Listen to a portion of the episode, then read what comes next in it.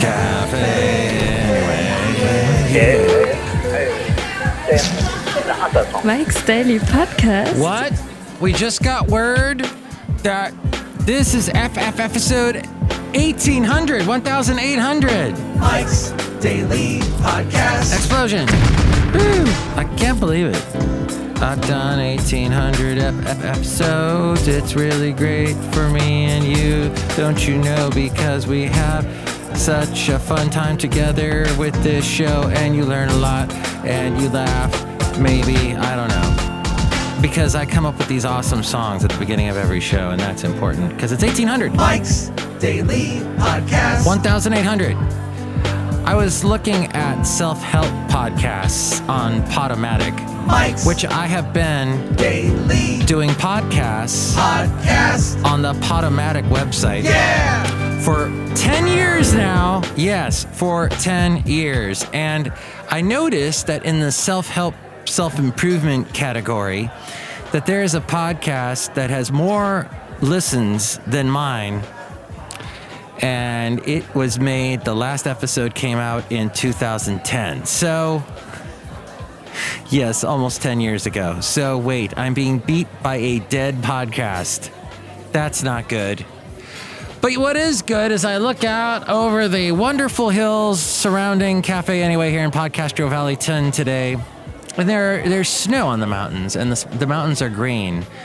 And within about four months, that's all going to be brown out there, and it's going to be hot.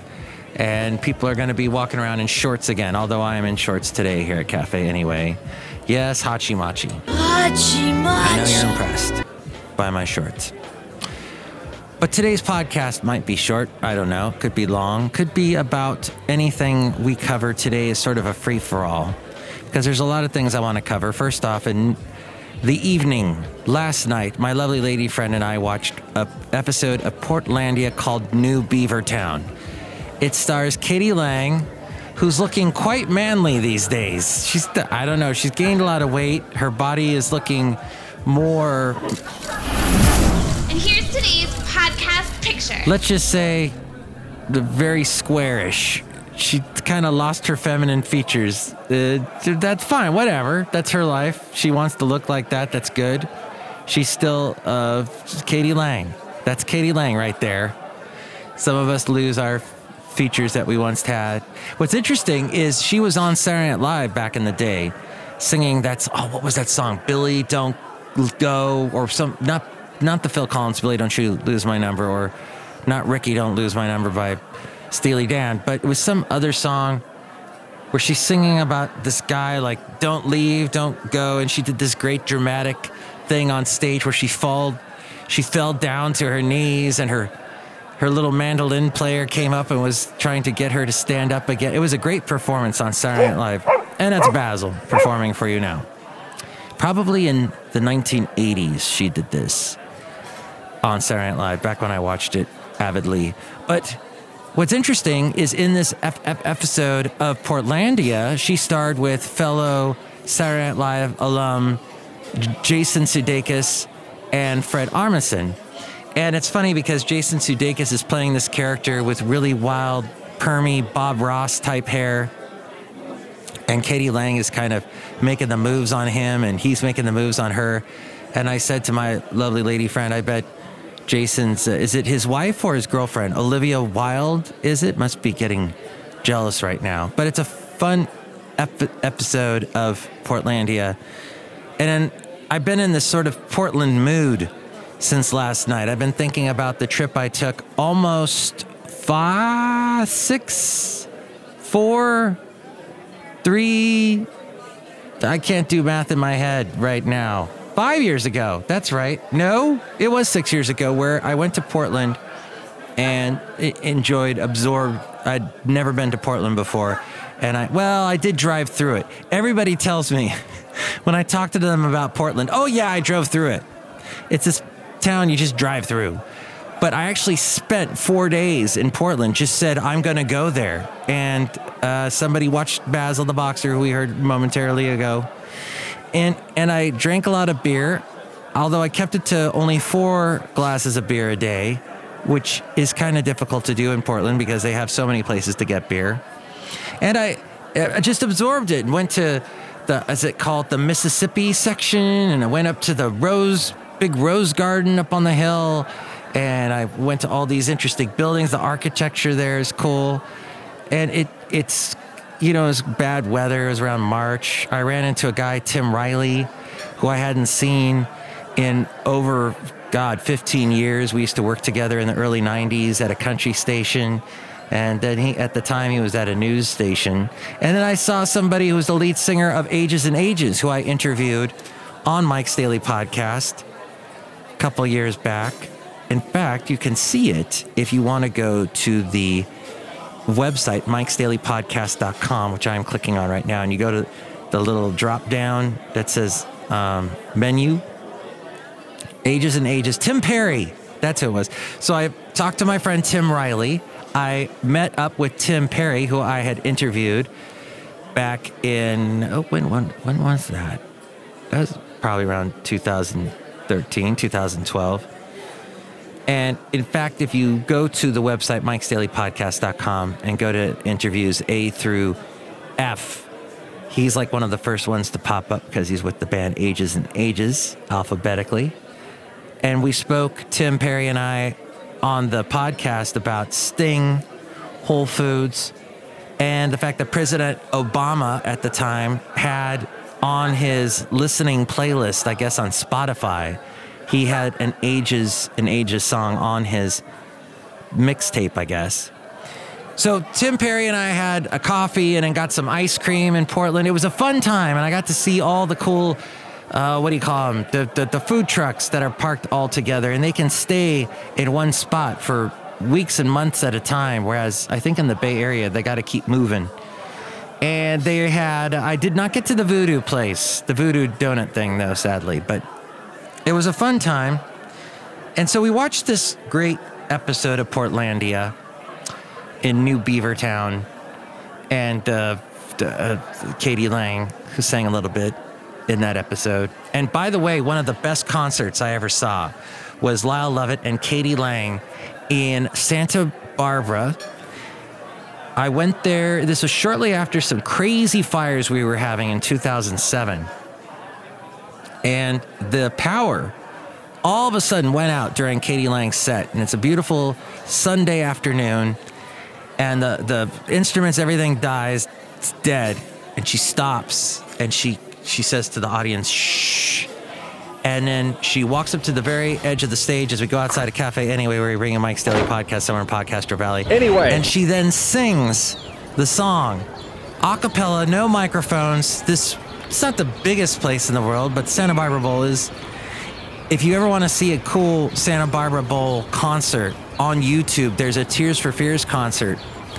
One that I did not get to go to, but yet it took place when I was going to UCSB back in 1989. Actually, the beginning of 1990, Oleta Adams was touring with them, and this was during the Sowing the Seeds of Love tour. And you can see the, the Santa Barbara Bowl experience on YouTube. But yeah, k.d. lang did such a great job. Then the power came back on, and Lyle Lovett came on, and they sang a song together. It was awesome. Someone, I think what I'm talking about on today's show is there is, as I discussed on the last show, there's stuff you can watch that just destroys your time. I think watching the Grammys tonight is an awful idea. I was I predicted correctly last week watching the Super Bowl was a dumb idea. I knew it was going to be, and it turned out to be one of the most boring games ever. I found out after the fact, one of the lowest scoring games. See, we waste time, and that's what I'm trying to prevent you from doing. I want you to make the most of your time on this planet because we ain't got a lot of time. Folks, we are survivors, you and I. Oh, but what do you mean, Mike? I haven't survived a jumping out of a plane or living off the land for three months or some crazy thing. No, or uh, being being attacked by angry hordes or bears or whatever. But no, you're a survivor because we, our parents and our grandparents, somehow managed to live through a time and bring us here. You think about the atomic era. that was one nasty time. I was watching a YouTube video a little bit earlier today. This guy was breaking down all the nuclear tests that we did over the years in the 1950s and 60s. And all the explosions they did out in Nevada, like Las Vegas. There's an at- atomic museum in Las Vegas that you can go check out. In fact, Huell Howser went there. And you might be saying, Mike, who the hell? Huell Howser. Well, Huell Howser is this guy. And if, by the way, you're ever down and you're looking for something fun to watch for free and you don't want to pay for Netflix, go to go to YouTube. Some wonderful person has uploaded all the old Huell Howser things. Huell Howser no longer with us. I believe he died of cancer. But he was so just better bocce court day for you. Stiff upper lip. Life's gonna I get better. it. I have it. I'm doing well. That's Huell Howser. Stiff upper lip. Life's going to get better.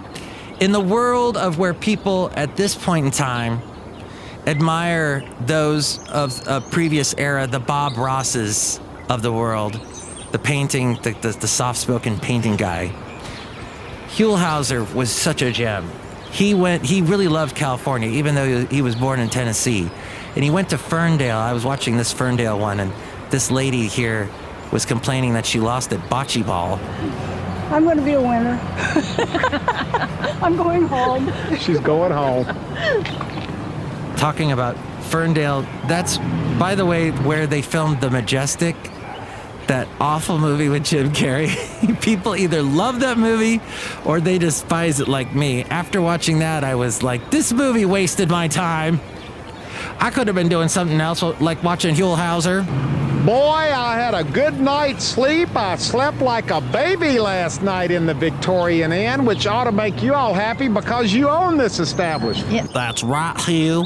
So he would thro- he would interview people on the street. He was a man on the street type guy, and he'd have his microphone, and he would throw these questions and his just his whole personality. I think he, threw off so many people. It's so funny. He would be like, "Excuse me, sir, where are you going?" And people would be like, "Oh my God, you're Huell Howser." Yeah, I'm just jogging. What the? What is this? What's going on? and he would just throw stuff at people. So he went to an atomic museum. Not in this episode. He went to the uh, Ferndale up in Northern California, which apparently a lot of places in Ferndale end up being the furthest west in the United States or continental United States because I guess it sticks out so far west. Like they've got a bar there that they say it's the furthest west that you can go in the United States. That's what we're all about. We want you to have a good night's sleep, Like a baby. just like a baby. Now, what's the deal on this? Every other place in town has a great history behind it. And I wanted to ask you about the history of atomic bombs. As we're outside of here, cafe anyway. Yes, this fascinating video that I watched about um, atomic bomb testing made me think, how are we all here? Because they used to detonate a lot of bombs like right on the ground. They're testing. They were testing in the 50s and 60s. In 1953, there was one, and this is before Clint Eastwood became known as Dirty Harry. They had a bomb that they called Dirty Harry because it blew up so much dust that then became radioactive because it was blown up by a massive radioactive bomb. And then that fallout moved so far uh, east from Nevada. It went all the way to like St. George, Utah, where the people said they tasted a metallic taste in the air. Um, in fact, there were 28,800 compensation claims that the United States paid out in 2014 to all the people that were affected by nuclear fallout from the atomic testing that we did in Nevada. One, uh, the Sedan crater from Project Sedan in 1962, the fallout went all the way to Iowa from Nevada. Isn't that crazy? And there were something like 828 underground nuclear tests that we did. That blows my mind. Also, Russia did their own nuclear testing where they stole the plans from uh, for the nuclear bomb. Uh, we had a uh, we didn't know about the spy Klaus Fuchs. Klaus Fuchs He was a Soviet spy. He got the the the plans to make a nuclear bomb and brought him back to Russia. Wait, I thought the Rosensteins, Rosenbergs, I forget who, the ones that were the only time we've ever executed uh, at the electric chair someone that we uh, deemed a traitor to the United States. We found them as spies, and that's a whole other. The Rosenbergs, I think.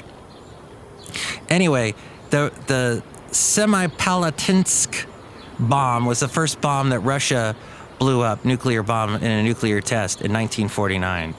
And in 2012, we did a 17 year cleanup. We started a 17 year cleanup costing $150 million. Is that true? Huh.